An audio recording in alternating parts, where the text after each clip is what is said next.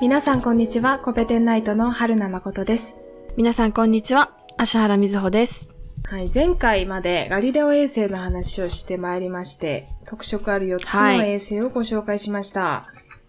はい外からカカリストガニメでえー、イオが一番真ん中だからエウロパイオか。イオ、はい。そうイオですねだ。ねはいでした。やりましたねで、今回は、磁気圏の話をします。木星にはオーロラが観測されていて、そのオーロラを生み出すのが木星の磁気圏、太陽系最大の磁気圏でございます。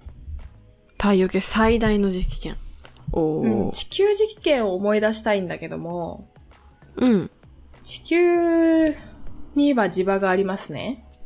はいはいなんかはい想は像いしづらいんだけどさ、う地ん球には磁場というものがありまして、うんあの、地球の内部の、内部で金属がドロドロに溶けたことによって、電流が発生して、うんそれが、まあ、自転などの効果もありまして、地球の外側に磁気圏というものを、まあ、磁場を発生させて磁気圏というものを作ります。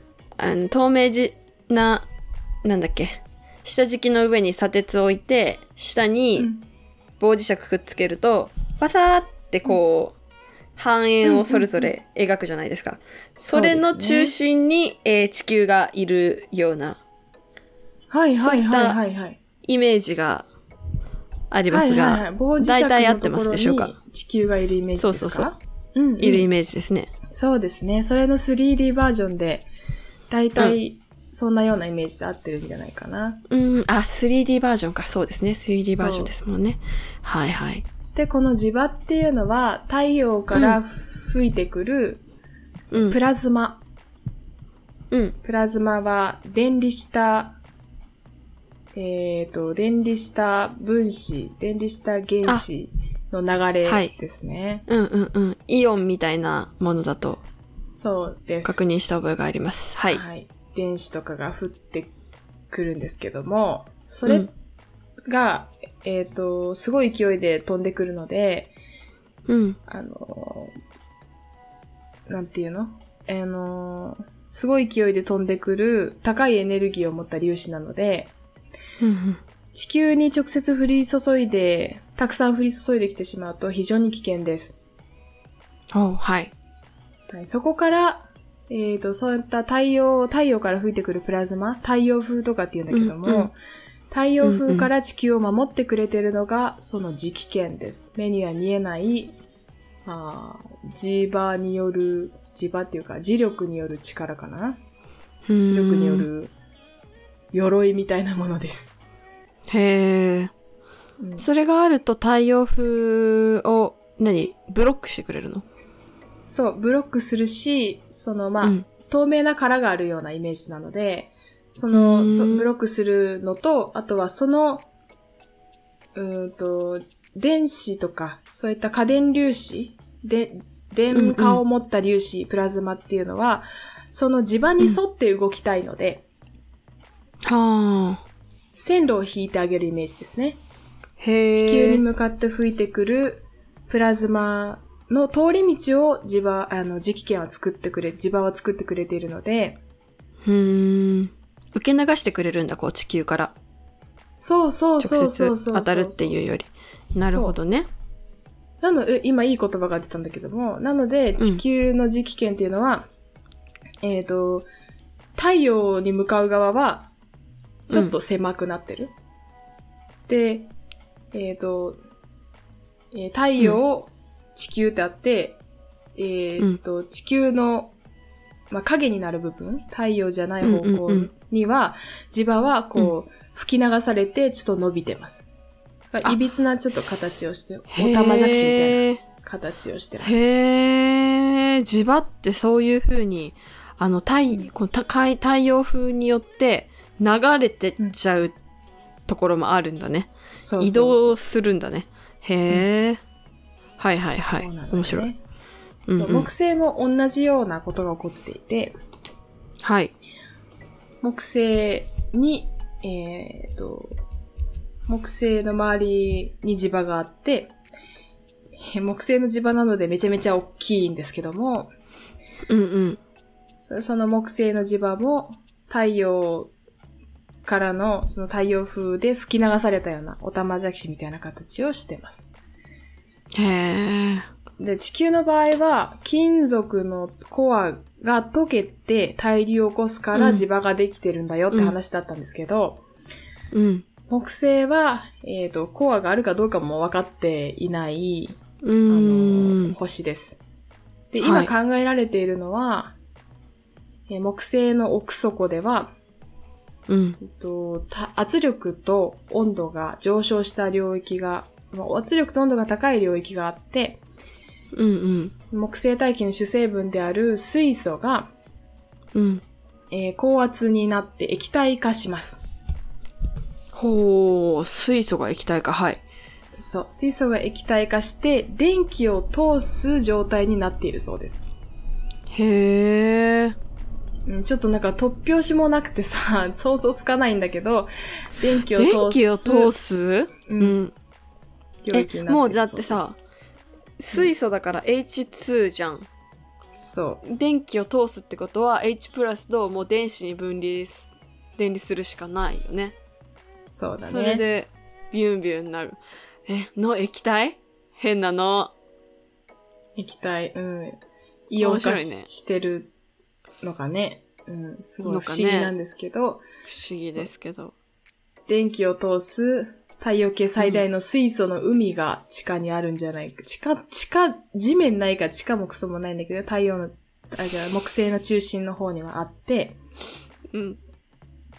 で、その、それが、木星、あの、その水素の海が、木星の高速時点、10時間の高速時点うん。によって、電流を生み出していると。はい。それによって磁場が形成されているという、はい。電流によってね。電流、あのー高速時点が、あー、なるほど。はいはい。高速に回ってましたね。10時間ですもん。そうだね。そうです。あの、へー電磁気勉強したことがある人は、うん。その、電流、円、円になって、その電流があると、その中心に磁場ができる、うーん。ですよ。電流があると磁場ができるものなんですね。物理的には。うーん。うん。なので、えー木星の高速時点によって電流が発生したことで磁場が生まれている、うーん生まれています。高校とかでやるかなあ電流と磁場の関係って、いつなんか、習うんだろなんか夏休みの自由研究みたいな感じであの磁石両端に置いてでそれうをんくるくる回すと電気はいはがい誘発導電流で生すねするみたいなのはやる、うはいはい、だけど誘導電流ですね。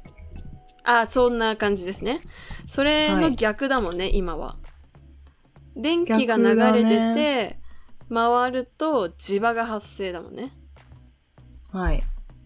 まあでもなんかにどうなんだろう原理的には似たようなところなのかなそうだね。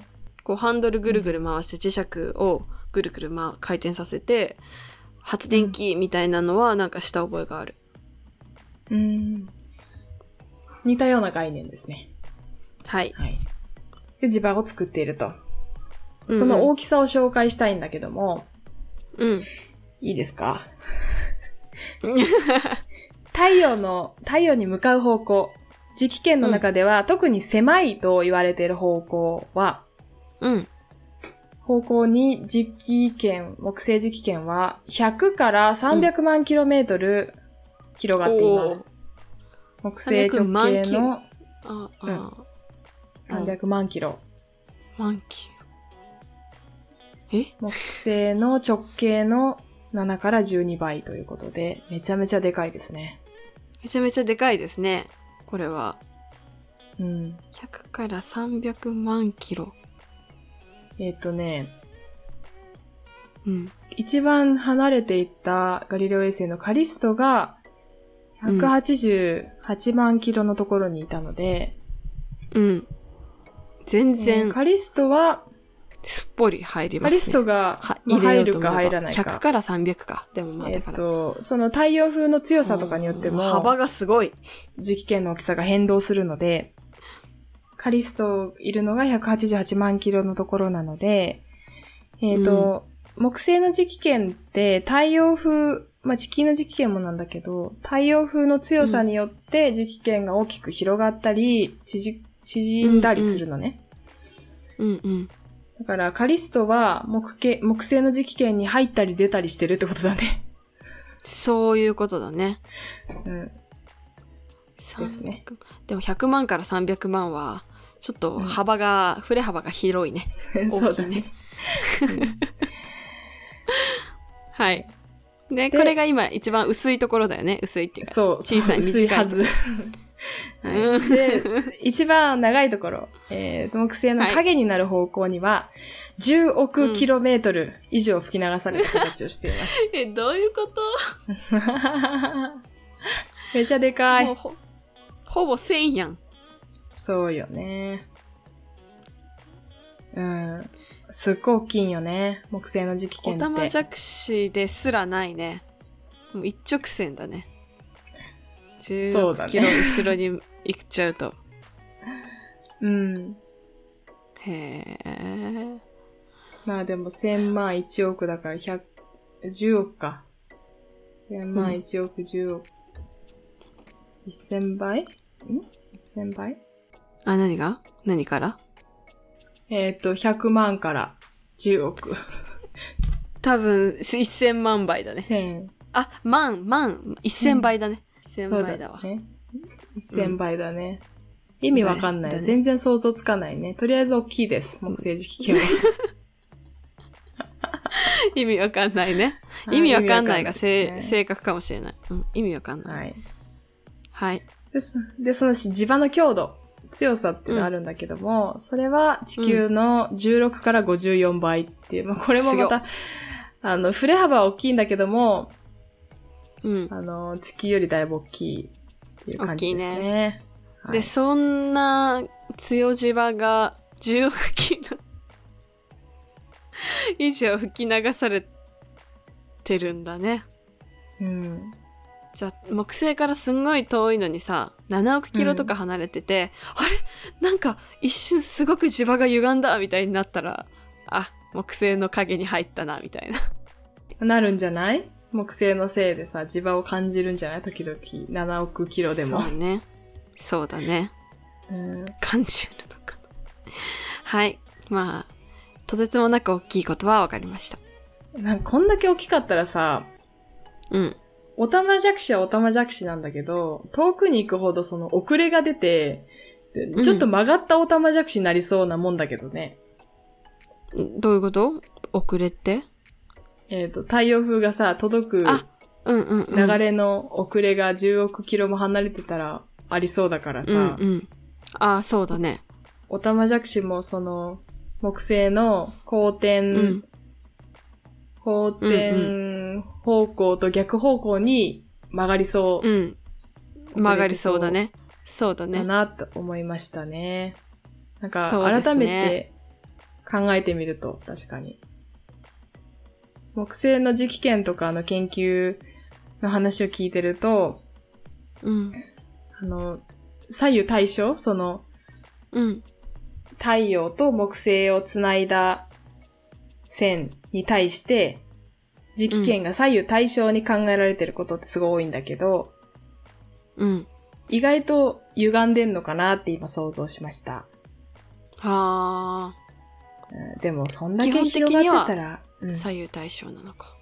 うんうん。うんでも、こんだけ広がってたらさ、全容を把握することって、ままず観測で難しそうじゃん。でね、そうだね。うん。 10億キ、10て か10億キロがちょっと本当に想像できなさすぎて。そう、わかる。だうん地球一周4万キロなんですけど、みたいな。うん、もう規模がもうおかおかしすぎて、だよねう。。うんんっていう感じですね。はいうん。途方もないです。 一瞬ちな太みに陽系から飛び出してないか心配になっちゃうもん。うんあ確かに、確かに。うん。そうだ、ね。まあ大丈夫だよね。そうだ。さすがに。はい。で、あれだな。あの、前回、イオのところでも喋ったんですけど、うん。イオから、あの、イオの火山から放出された硫黄やら、酸素やら、はいはうんナトリウムなどが木星磁気圏に入って、うんうんうん。で、そこで電離して、磁気圏を、まあ、磁気圏に入るその、電離した粒子の量っていうのを増やして、さらに磁気圏が大きくなっている原因になっているそうです。へー。で、なんかイオンのプラズマトーラスっていう構造が磁気圏の中にはあって、これすっうんごうんい専門的なので、あの、あまり知らなくてもいいことなんですけど、興味ある方は詳しはいく調べてみてください。そのドーナツ状の構造プがラズマ。うんうん。磁気圏にはあります。イオンによって、えー吹き出す、イオンの火山が吹き出した物質によってできる、その、プラズマ、家電粒子の集まりがドーナツ状になっている領域があるらしい、あるので、うん。うん。あの、ちょっと、イオンマニアになって、なった人は、イオンのプラズマトーラス、調べてみてください。はい。イオマニアになった 人。はい。わかりました。はい。まあ、はいイオが、あの、木星の電磁圏、磁気圏をアシストしているということで、さらに、はい。ただでさえ大きいのに、さらに大きくしているということで。まあ、材料を供給しちゃってる感じなのかな。だね。そうです。材料供給してます。はい。うわ、んかりました。まあ、はいとてつもなく大きくて、あの、おぽの長い、あの、うんおたまじゃくしが。だね。もう10億キロで何回聞いても呆れてたね。溝は。うん、ちょっともう、うん。もうバなカんみか疲たれいなて数字。たよね。10億キロって一回聞くたんびに。なんか。うん、なんかだって、うん、うんって感じ。だってもうわかんないんだもん。100万キロですらでかいのにさ、その1000倍とか言われたらちょっと、うん、疲れてきちゃうね。はい。はい。でした。でした。磁気圏。まあこれがあの、前回言ってたオーロラにつながるんですね。そうです。はい。 次回はすごくライトな話になります。オーロラだけにははははは。はい。はーい次行こうな、泣こう。あ、後で泣こう。 いいじゃん。近年稀に見るします。うん。 綺麗な滑りだった。やめてよ はい、じゃあ次回はオーロラの話です。次回はおオーロラ楽しみにということで。はい。ライトはに、いライトな話をしましょう。こするな、こするな、や めろ泣くぞはい。